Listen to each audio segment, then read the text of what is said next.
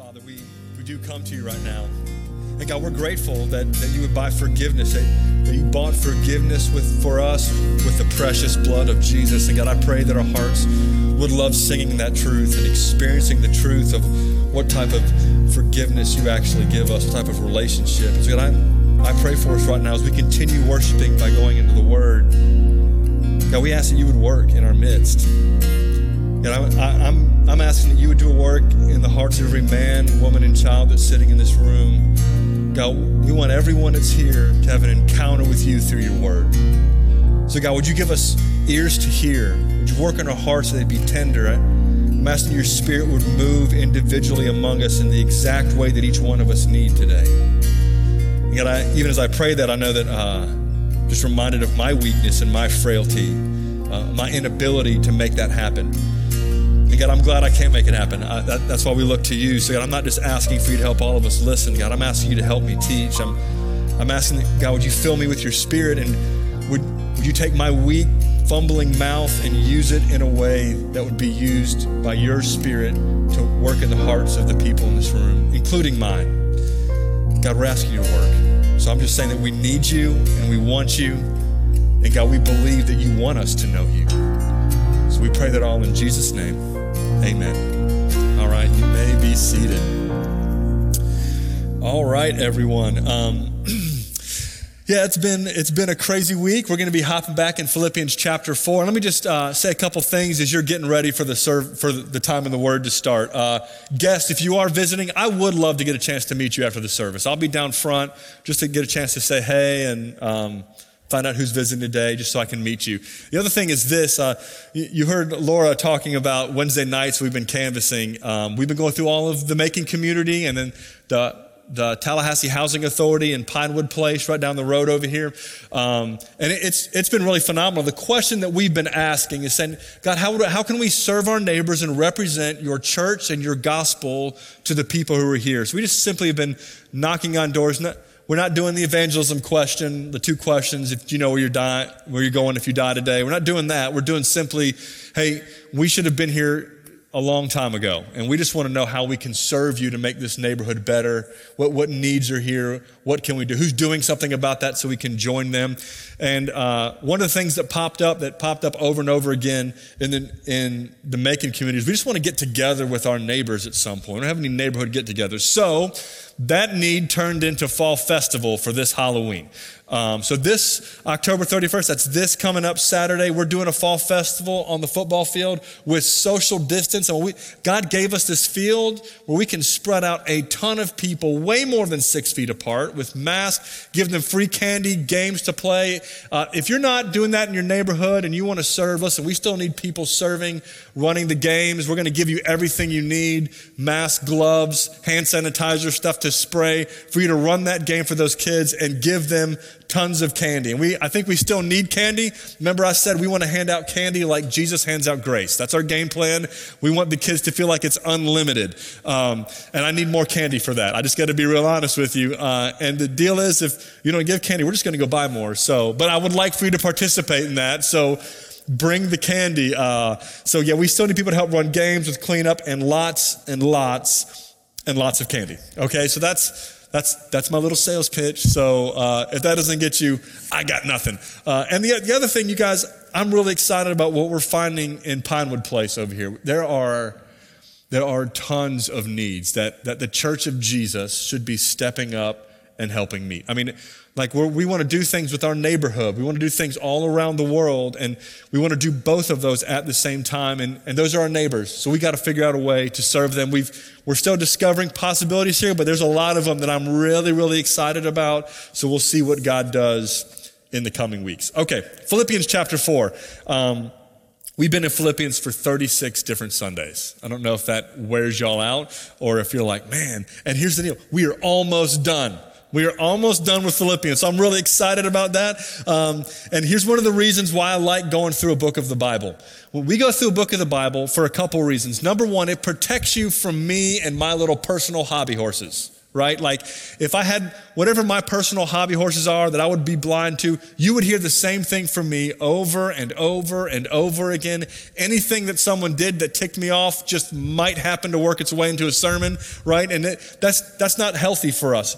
The job of the church is not to hear what the pastor thinks about everything. That's not my job to give you all of my thoughts, everything. My job is to equip you to hear from God for yourself. And so I don't want to get trapped into only sharing my thoughts and my favorite things. The other thing is it forces us to talk about things that I would not normally want to talk about, the things that I'd be uncomfortable with, the things that I'm weak on.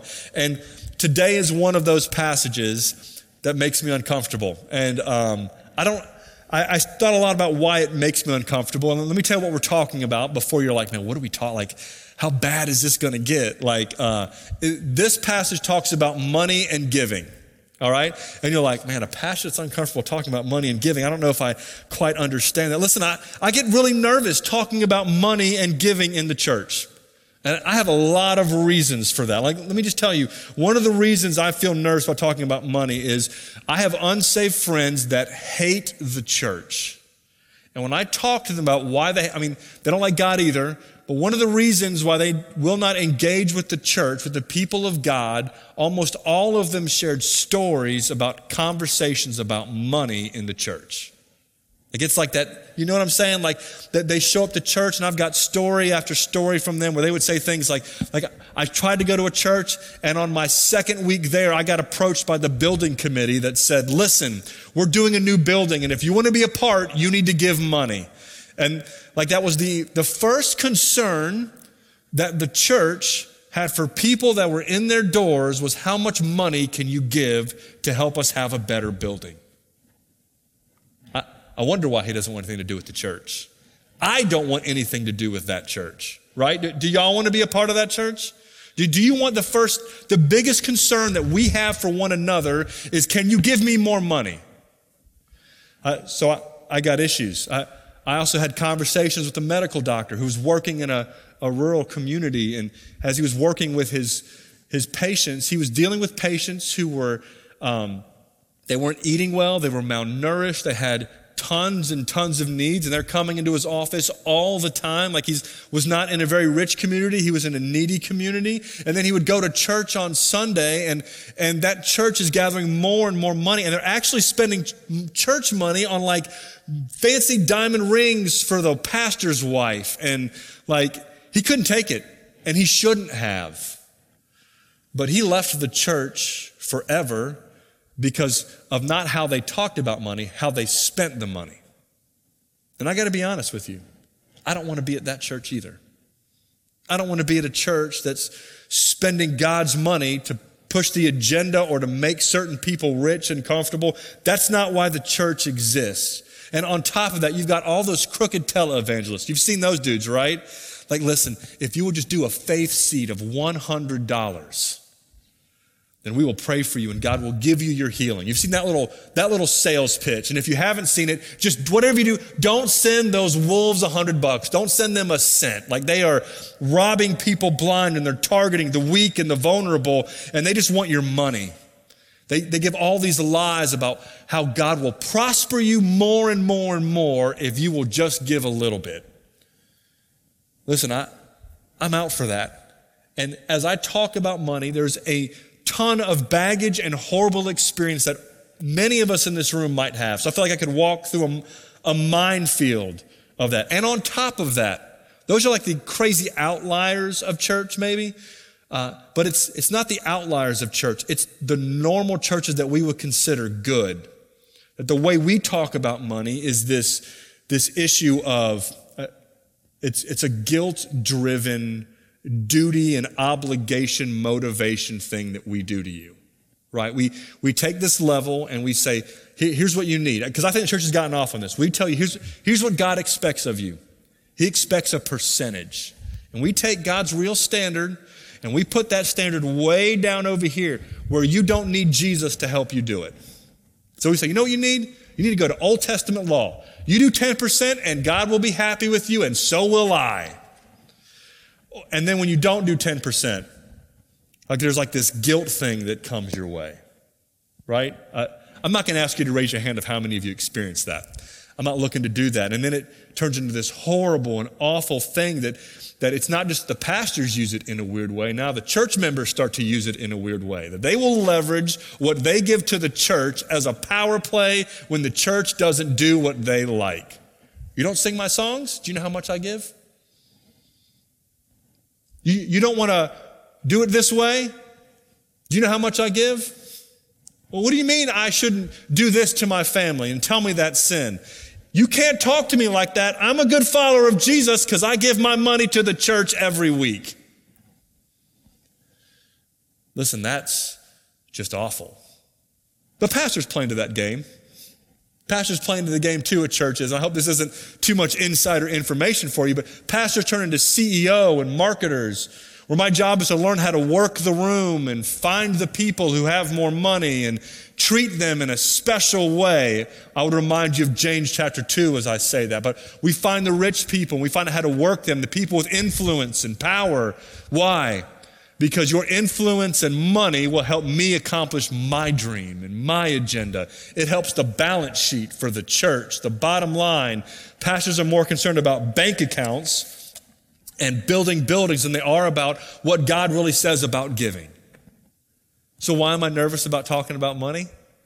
Because none of that is new news to any of you in this room if you've been in church.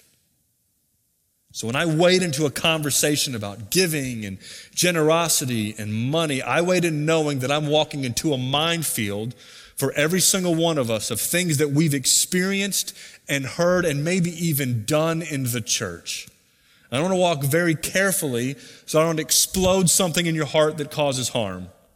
And at the same time, I want to help give us clarity about what God actually says about giving. So when I think about how the church talks about money, I get totally nervous. But when I read the passage that I'm reading today about money, I'm not nervous about that. I actually love how the Bible talks about money. I hate the way the church talks about it, but I love how Jesus talks about it. When Jesus talks about it, yeah, it convicts me, but I love it. It makes my heart burn.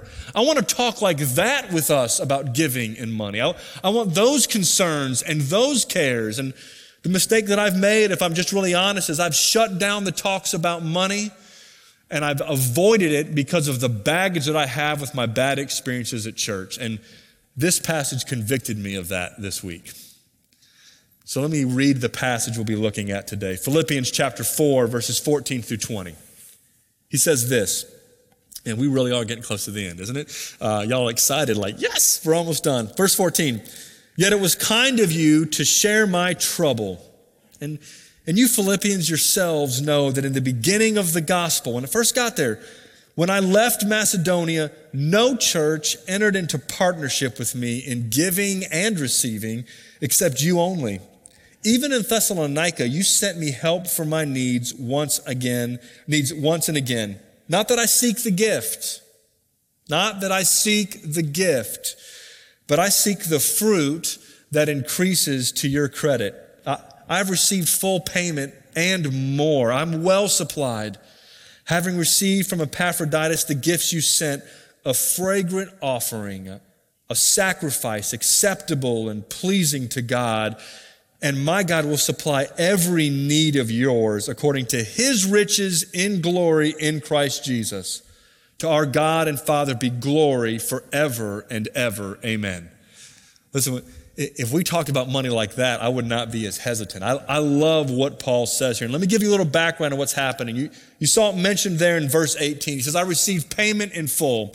We've been over this before, but Paul is probably sitting in a Roman prison cell. He's in jail somewhere, but probably in Rome. And as he's sitting there in that Roman prison cell, uh, the church in Philippi has heard that Paul's in prison, prison for preaching the gospel, and, and they want to help meet his needs. So they take up money in their church, in that, that little ragtag group of church people in um, the church of, of uh, Philippi, and they take Epaphroditus. And that, now, Epaphroditus and several people, they're not just sending money, they're sending some of their best leaders to Paul in Rome. Like, in other words, they're doing this. It's not just that we're sending money that cost us, we're sending leadership that cost us. Like, think about it, and not for like a short term trip, like a week or two. Like, we're talking like, listen, we find out about a need, so we sacrificially give money, and then we start sending staff and the, mo- the best leaders that we've got in the church, we send like five of them for like two years or a year away. We're sending leaders, we're sending money. It's not just the cheap, I write a check and I'm done with it. Like these people are sacrificing more than just money. They're sacrificing a lot of things a lot of comfort and leadership and influence in their church by sending their leaders to go help meet a need for Paul in prison. And so that's what they've done. And Paul is writing this letter to them. And as, as he wraps up this letter to them, as that church is suffering persecution, that church is suffering some fighting in the midst of it. Like it's crazy. They're suffering persecution, they're suffering divisions, and they're sending leaders and money away. Just think about that. If we're, if we're suffering persecution, don't we need the money for the people who are getting beaten in the streets? Don't we need the money for the people who are losing their homes and their jobs? Yes, but so does Paul. They're doing both of those things. We got fights happening in the church. Don't we need our best leaders here to help us sort this out? Yes, but so does Paul. So we're not just going to be selfish with our resources. They're not ours. Our resources are Jesus' resources for his kingdom. And this church is sending the things they need to Paul for the advancement of the gospel. I love it, man. I, I, I, love what I see in this church. So, so here's the question that I'm asking What is that we learn about generosity and giving from this passage? All right, we're going to hop back to actually to verse 10. Look at Philippians chapter 4, verse 10, because Paul started this earlier last week. I just skipped over it for you guys. He said this I rejoiced in the Lord greatly that now at length you've revived your concern for me. That, that word revived is the same word you say, it's rebloomed again. It's blossoming again. It's like a flower that blooms and then dies and then blooms again. He's saying, I'm rejoicing a lot that your concern for me is revived. You were indeed concerned for me, but you had no opportunity. Here's the first thing that I see that Paul is saying here about their giving. He's saying this listen, I don't, when you sent the money and you sent the people to serve me, here's what Paul did not primarily see. He did not primarily see, yes, this is going to make me more comfortable in prison. Yes, this is going to meet my needs. Paul saw past that to something else that he saw happening in the hearts of the Philippians. Mainly, he saw love. The, the thing that Paul loved is that their generosity was flowing out of love for him. It was an expression of love. That's why he says, You're concerned. You were concerned for me. You were always concerned for me, but you didn't have an opportunity to express it. And when I got put in prison, that did this awesome thing that it created an opportunity for you to express love and generosity. Listen, church, I, I want us to think about that motivation. Think about love as the motivation for generosity. Now compare that motivation to the motivation of love or guilt. Which one do you like better?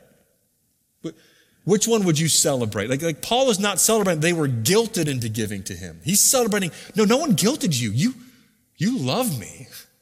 And you wanted to express it. Or, or what about duty and obligation? The church in Philippi is not saying, I guess it's our duty. I mean, he did plant the church here in Philippi. Like he was in prison with us at that one point. Remember that when he was singing, like, I guess we oughta.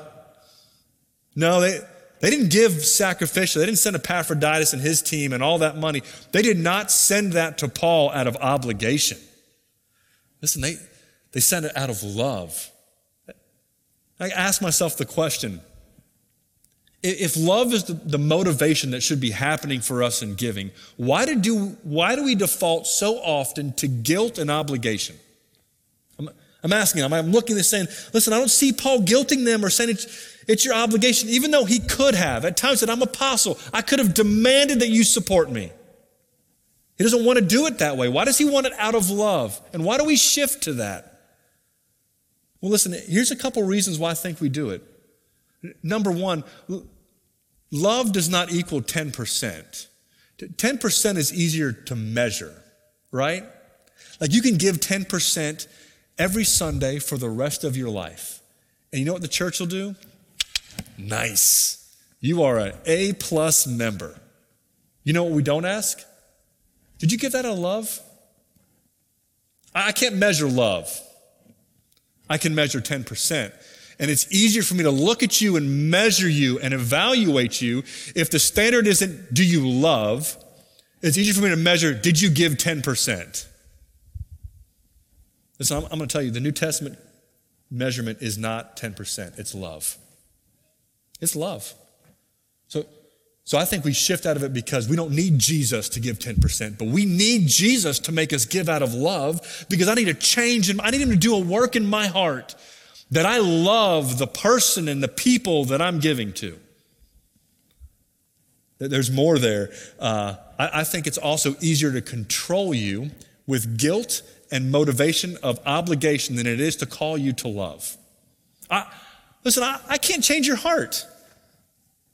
I can't control it. I, I can call for it. I can ask Jesus to do a work in your heart. I can read the scripture. I can point us to it all day long, but I cannot make your heart burn for Jesus. I can't make your heart love the people sitting next to you. I can't make you love the neighbors down the road.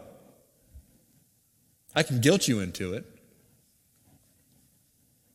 I can say it's our duty. And I shouldn't say duty. Every time I say duty, I'm like, oops, I, have got little kids. I'm saying duty. I think I'm saying poop all day long. I, let me go back to obligation. Now y'all going to laugh every time I say it the rest of the. Right, right? Like, but if I shift to um, that, I, I can see action a lot quicker out of you. It works. The problem is, it's not Jesus' plan.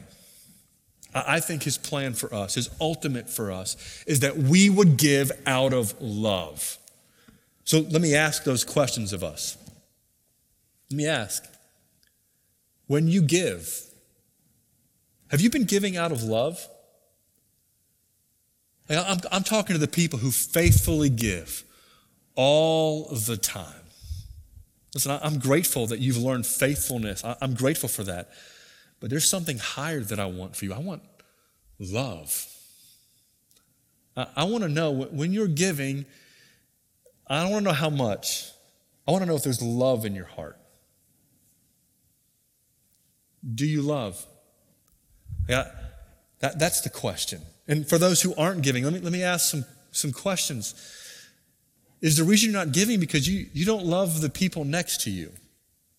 It's hard to be generous it's not just giving. The goal is generosity, but to be generous out of love, like maybe one of the reasons it's hard for us to give is our relationships are so shallow and weak and superficial.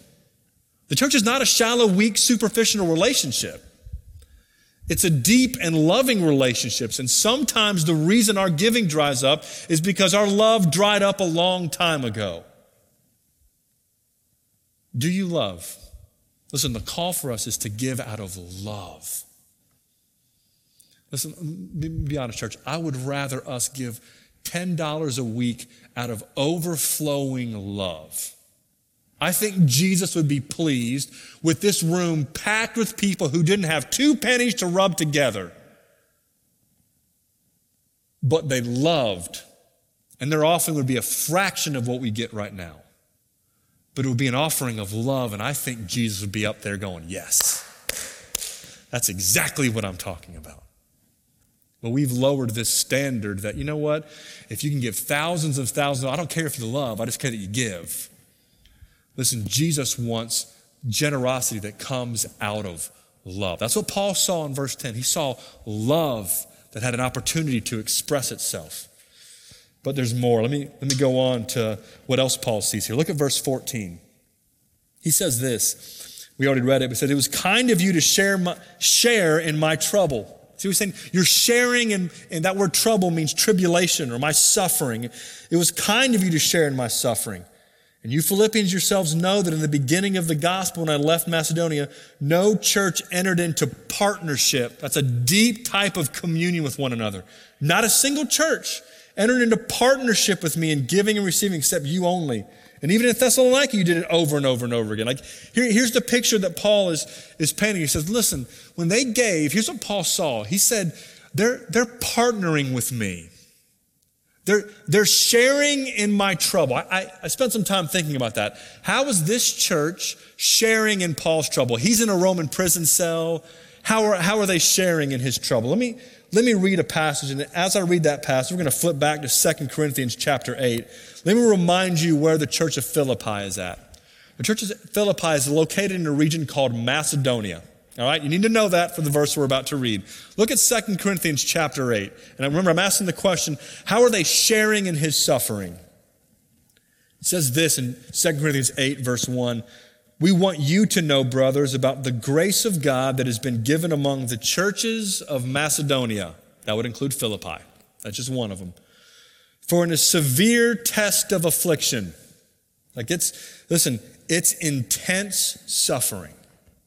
For in a severe test of affliction, their abundance of joy and their extreme poverty all right? This is extreme poverty. You think global poverty, they're, they're suffering, but they have tons of joy. They have extreme poverty that's overflowed in a wealth of generosity on their part.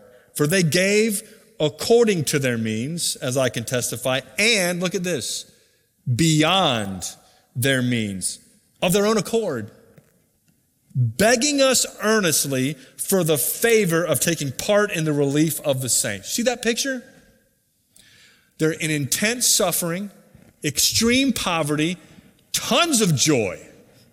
They have more joy than they have suffering and poverty, which is a lot. And those people are begging, Can I give more? They're not saying, Here's my 10%. It says they're not just giving according to their means, they're giving beyond their means. That's crazy love, right? I mean, like I'm looking at that saying, I don't even, how, how, do we do that? Let me remind you who's in that church. Here's the, here's the story I want you to remember. Paul's in Philippi. He's got, yeah, he's got rich Lydia. All right? But then what, ha- who does he meet after he meets Lydia? He meets a demon possessed slave girl. What happens to that slave girl?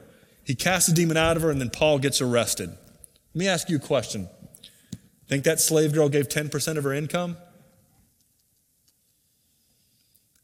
I want you to picture that slave girl, probably still a slave. And I don't know for a fact that's the thing. I'm just trying to give you an illustration of what we're talking about in the church. You've got that slave girl, the men who were in prison with Paul when he sang and got saved. You've got ex cons and this slave girl, and they're begging for the opportunity to send money to people who might be suffering in Jerusalem. You've got that girl scraping together whatever she can as a slave to send to Paul in Rome. Listen, when he says you're sharing in my suffering, it cost them. I'm telling you, that slave girl, if she gave to this, it cost her way more than it cost you and I to give 10%. This wasn't a, hey, can you skip a, one cup of coffee a week at Starbucks? You're talking about a slave girl. I, I don't know what that meant for her but it probably meant things like hunger. Man, she for real, like he's sitting there saying, I know you and I know what little you have, and I'm seeing the gift that you send. And all I can say is, man, you are partnering in my suffering and my tribulation. Listen, giving and generosity is not just an act of love, it's an act of partnership. Like Paul sees it, he's saying, listen, you didn't just do it in prison. Like, I went to the next town over. I went to Thessalonica, and you on your own started sending me money to help me preach the gospel to the people in Thessalonica. And you did it after I left your area. I would go to a city in Corinth and Ephesus, and you're over and over and over again, you're sending me money so that I can preach the gospel to people. You're a partner with me. You're not just my, my fundraisers. You're my partners in the advancing of the gospel. And Paul's looking at them saying, man, you guys, you guys are partners with me. I, I love this because when I think about that, I'm, I'm asking this question. Um, when people are giving, they're partnering with the people who are doing the work. So when we give to missions, for example, we're not just giving so we feel better about global missions. We write the check, feel better. I can wait till the next time they talk about global missions before that guilt trip comes. And I know that people live on less than $2 a day. I can't handle the guilt. I write the check. I feel better about the guilt now, right? It's not that. Here's what it is it's, it's love and a desire to partner with them. Right? You see this partner on the field and you're saying, listen, I, man, I, I want to, I don't know how to help, but I'm going to sacrifice them. They're going to move over there. I'm going to help them with what they need to get this done. They're my partners on the field. Like every time we support a missionary, we're partnering with them on the field. So when you send missionaries to North Africa and the Middle East and Central Asia and East Asia, you go through that 1040 window of unreached people groups. Every time we send people over there and send resources over there, we're partnering with them for the advance of the gospel in that area. That makes me excited, right? But it also challenges me. Can I, can I tell you why it challenges me? Because uh, then I think about giving to the church. And I think, man, what am I calling you to partner with? You know what churches do when it comes to that? We ask you to give, and the vision for you to give is can we just keep the lights on? Can, can we just have a better sound system? Can we just have nicer carpet? Can we just remodel this whole thing? I'm not saying those things aren't important. I'm just saying, man, I, what kind of partnership is it? No wonder why you don't want to give to that. Do you want to sacrifice your life just for these low level things that are small? Don't I want to call you to partnership that involves actually reaching people with the gospel and advancing it and going into the dark places? Right? That's, let, let's, let's not lower this standard. The call for me as a pastor is that we better get after doing something that's worth partnering with. So I've got to connect you to partnership here and partnership across the world. Church, it, it matters because when you do partnership with that, here's what I love that Paul says in verse 17. He says this because it's, it's, that partnership. Why does he care about the partnership? He says this Not that I seek the gift. I'm not looking for more money. This isn't a fundraising scheme. But I seek the fruit that increases to your credit. Paul's game plan here is this. What, what Paul wants is not saying, hey, I want you to all be partners, and that's my term for raising more money. Paul's heart for these people saying this here's what I want, not more money. I want for you. I want more things that go to your credit, to your, your account in heaven. Second Corinthians, Paul says something in one verse where he says this to them I seek not what is yours, but you. I, I don't want your money. I want you. I want good for you. I want eternal things for you. Here's the point. Paul is saying that at some point we will stand before Jesus and our loving generosity that we've given, we will get rewards in heaven for that. Let me, let me read some passages to you. Matthew chapter 6, verses 2 through 4 says this. Thus, when you give to the needy, sound no trumpet before you as the hypocrites do in the synagogues and in the streets that they may be praised by others. Don't, don't give for the motivation of being praised by other people, including your pastor. It says, truly I say to you, they've received your reward. That's what you want. That's what you'll get. Verse three. But when you give to the needy, do not let your left hand know what your right hand is doing so that your giving may be in secret and your Father who sees in secret will reward you. Like he's up there looking, saying, Yeah, yeah, I see that. And yep, reward. Uh, I don't even, I feel guilty even saying that he's, but he's motivating us with reward. So let me do the same thing. Luke chapter 14, verses 12 through 14. He says this. He said also to the man who had invited him, this guy didn't him to a dinner party. He says this, when you give a dinner or a banquet, do not invite your friends or your brothers or your relatives or your rich neighbors, lest they also invite you in return and you be repaid. Let me give an example. When you do a fall festival, don't invite all of Live Oak to it. Because then they'll come to church and they got huge fat bank accounts. It says this when you give a feast, invite the poor, the crippled, the lame, the blind, and you will be blessed because they cannot repay you for you will be repaid at the resurrection of the just. Listen, church, I, Paul is telling this, these people in Philippi, like, when you give, it's not that I want your money. Like, what I'm excited about is you just got more rewards from Jesus for eternity. His motivation is that he wanted his people not to give more money and just to learn to be generous. He wanted them to have more eternal rewards. Think about that from a pastoral conversation. That my goal for you is not, hey, I got to get you to give. But now I'm sitting here saying, man, how do I help lead these people to engage the mission more and build up more and more and more rewards in eternity? That's my job as a pastor. It's my job as a follower of Christ. Uh, one pastor I like, his name is Alistair Begg. Uh, part of the reason I like him is because he's Scottish. I don't know how many of y'all have heard of Alistair Begg. Accent is phenomenal. I wish I could do it, but I can't. I won't try to embarrass myself and do a Scottish accent in front of all of you. But he was talking about a thing called IRAs, in individual retirement accounts. And he said this he, he said, We've been told it enough times to make sure that you have, among other things, an individual retirement account, right? An IRA. And we're asked with frequency, Do you have one? How much do you have in it? When did you make your last contribution to it, right? I don't know if you've ever, I mean, people, they have that combo all the time. And then, then Alistair Begg asked this question. He said, the question for us is, do you have an IEA? It's much better in Scottish. You need to know this. Um, and by, by IEA, he means an individual eternity account. And then he asked the question, do you have one? How much do you have in it? When did you make your last contribution to your IEA, to your basically your treasures in heaven? Church, I, when I see that, I feel convicted about the fact that we've lowered this conversation from a pastoral level to I need you to give more to help the budget instead of, man, I want you to have more rewards in heaven. How can I help you do that? Does that feel different to you in the motivation, the way the church has talked about it? I mean, I feel totally convicted about this. Like, I, I, on, on all levels, everything we talk about in giving. I mean, I can't, I can't think of an example in my brain where I'm sitting here saying, what I want for these people as we talk to them about giving to missions or giving to the church or giving to the neighbors is I just want the money to do the project. And I need to go way beyond that. I got to say, okay, listen, I, I want these people to have more rewards in heaven. Not the gift. Seek you. I don't want more. I'm excited about the fruit that goes to your account in heaven. Man, church, I, I love that.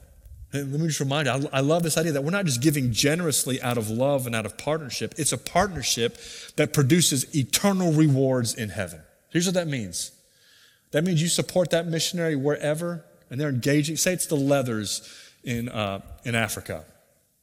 Listen, all the labor that they're doing, all the suffering that they're doing, we send them money, we send them support, we send them people. The fruit that happens there, we get credit for it too. Does, does that sound awesome to anyone else? Like, listen, I want some phenomenal missionaries so I can start giving some money. Like, this is going to be sweet. Like, I'm going to get to see Jesus. Like, yeah, I helped with that. This is awesome. Like, I, he wants us to be excited about eternal rewards. It's such a phenomenal perspective from Paul. I don't want the gift. I don't want more money. I want you to stand before Jesus, and it's an amazing experience for you. I want to make it better and better and better. And there's something else that he says. Look at verse 18. He says, I've received my payment in full and more, and I'm well supplied. Shocking that he would not say, I got the payment, I got a few more needs. If you could send another check, right? That's normally what you do in fundraising. Uh, so I've got, listen, I've got plenty. Don't send me more money. I, mean, I guess you can if you want, but he says, don't send me more money. He says this, I've got it all. I've received it from Epaphroditus, so they know he got it. And look how he describes the gifts that they sent. It's a fragrant offering.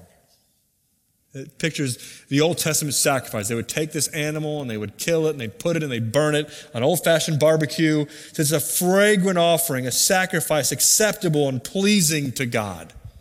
It, it's this picture that as they burn that animal on that altar and that, that smoke and the smell of it goes up, and there's God above it taking a deep whiff, going, Man, that smells good. Right? It, it's that experience you get when you're having a barbecue and you show up to someone's house and they're, they're killing it on the grill. It's like a professional grill master. And you walk there and you get to that backyard and you smell that brisket or that, I don't need to talk about lunch right now. You smell that phenomenal food, that barbecue. Did I just break something? All right, I don't know what just happened, but I'm going to go louder. Oh, never mind. Okay, whisper. um, keep it on your toes. It's a game we play. Uh, the poor sound booth, we're constantly wrecking We're, we'll try to wake you up like that. It's, it's a great plan. So it's that, that thing you get when you show up to someone's house and you find out they planned this phenomenal barbecue for you. They've been grilling and smoking that stuff for hours and you smell it and immediately there's, maybe you don't, but I do. There's like this smile like, oh yeah Oh, yeah, I, I, like me some barbecue. I, I don't know if you can tell. Um, I like it. This is going to be a fantastic experience. Or that experience when you go to Thanksgiving and you walk into the house and your mom has made turkey and ham and pumpkin pie and it's too close to lunch. I really have to stop doing this. But, right, it's that smell of the food and it's a sweet smelling aroma. And the picture he paints is that when you and I give out of generosity and out of love and, and partnership, when we're doing those things, we don't just get eternal reward, it's an act of worship to God.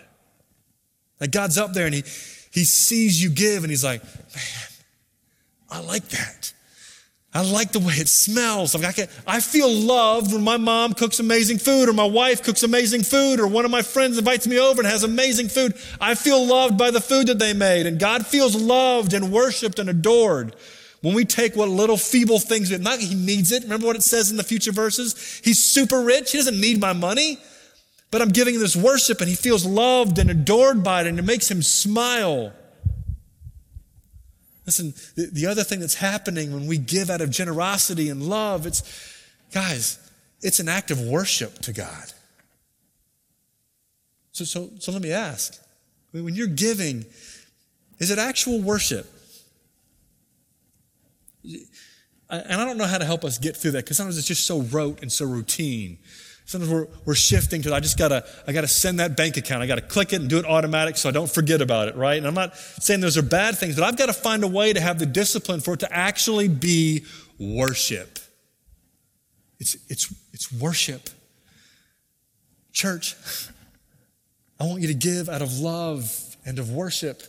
I want you to look forward to the rewards that we will get and we give generously to partners who are advancing the gospel. That's what this is about. And there may be fear in your heart. Paul, Paul hits it with this final thing in verse 19. Like, man, if I give like that, if I give generously, I know it's worship and I know it's love, but I've got this fear in my heart. Can I do that? Verse 19. And my God will supply every need of yours according to his riches in glory in Christ Jesus. There's this confidence, this faith that God will actually meet our needs. Church, I, I, I got to be honest, I do not want to make that promise to you. That's why I'm not making it. He's making it. You look at it. Is that his promise? You see the verse? Did he just say, and my God will supply all of your needs? Listen, you, you may doubt that today. Let me remind you of a verse. Romans chapter 8, verse 32, it says this He who did not spare his own son, but gave him up for us all, how will he not also with him graciously give us all things? Here's the point. If God is going to send his son to die on the cross for you, if he's going to do that, you think he's not going to meet your needs? You think he doesn't care? Now, that doesn't mean he's going to meet your need with a new Lamborghini in your driveway. That's not a need. But, he, but he's going to meet your needs. How he does, that's up to him. It's his job to meet the needs. It's his promise and it's his work. And I'll be used by him, but he's got to do it. But I'm calling us not just to give out of love and out of partnership and out of worship, but to have an, a step of faith that says, all right, I'm trusting that he will meet my needs. And maybe he'll meet, use me to meet someone else's. Church, can we be people like that? I pray we can, that we be loving, worshipful, generous givers and partners to the kingdom. Would you pray with me? Would you bow your head and close your eyes? Here's what I want to I want to challenge you to. I want you to be lovingly generous to the needy and to the mission. There's a million ways to do this, but I, I'm praying that God will make us a people who are lovingly generous to the needy and to the mission. I also want to ask did, did God say anything to you in your heart about being a loveless giver or a worshipless giver? Listen, if, if you've been giving out of duty and obligation and not out of love and not as an act of worship, can I call you to repent today of that and just say, God, I just forgive me and help me to be loving and help me to be a worshiper in my giving?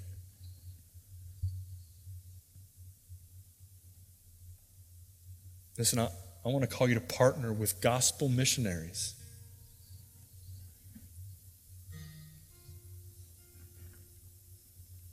I also want to ask you to pray for their. Will you pray for us as a church that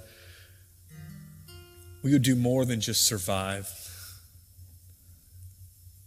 Would you pray that He would help us to actually engage the mission, that the lost are saved, that disciples are made, that believers are equipped? I, I want us to be a church that you're actually partnering with for rewards in heaven. Would you pray for Him to make us that body? And not just here, everywhere. And for some of you here today, man, I, I don't know, this, this talk about, man, I've got to be loving and generous. And you hear all these things and it sounds like just religious mumbo jumbo, that that's all you've ever heard before. And so I want, to, I want to tell you why we can say this boldly and we call for things like worship and not just 10%. The Bible says every single person in this room, including myself, man, I am a broken, selfish person. I'm rebellious and I don't want God to tell me what to do. Leave my money alone, leave my time alone, leave me alone, let me do what I want. But God, instead of judging me for my rebellion, He sent Jesus. And, and Jesus came and He was so generous to us. He gave up all of His riches in heaven to come and save us, to live a poor life. Give the riches in heaven for you and me so what he would do is he would die on a cross and he paid the price for all my selfishness and all my greed and all my rebellion and all my weakness and all my failures. He paid the price for every last drop of it. He gave up his riches for my brokenness. The Bible says he died on the cross for my sins and and this amazing thing happened. He came back to life through it. He literally came back from the dead. When we're talking about God here, that's what he does. And here's what he says If you will just place your trust in Jesus and what he did on the cross and ask him to save you, listen, he'll forgive you for all your sin. He'll make you a son or daughter. He'll change your heart. He'll, he's changing my heart right now so that I can be more loving and more generous and more worshipful and less selfish. He's doing that work. That's what he promises he'll do. Listen, you've never placed your trust in Jesus. If maybe you've prayed a prayer or maybe you've been religious, but the question is, if you met a Savior, so if you've never done that, I would just want to encourage you in your seat to repent and ask Him to save you. And or come and find one of us pastors after service. We would love, I'm telling you, we would love to talk to you about this. For those of us who are here who have placed our trust in Jesus, I want to remind you the ability to be loving and worshipful in our generosity, the ability is fueled by the truth that Jesus died on the cross for us and came back to life three days later. If he can bring a man back from the dead, he can make you and I loving and worshipful and generous. That's what he does. So I pray you'd have faith that he can actually change you to be that today. Heavenly Father, God, we, we come to you, and God, we, we confess the mistakes we've made about talking about money in the church. But God, we look to you, and God, I pray you would we would remember how generous you were with your son Jesus. I'm praying that it would change our hearts so that we'd be loving with one another and people all over the world. God, I'm praying you make us worshipers when it came to giving, that we'd be generous, loving givers who are partnering to see your name proclaimed to the ends of the earth. God, make us those people. And thank you for being patient with us in our love of stuff. I pray it all in Jesus' name. Amen.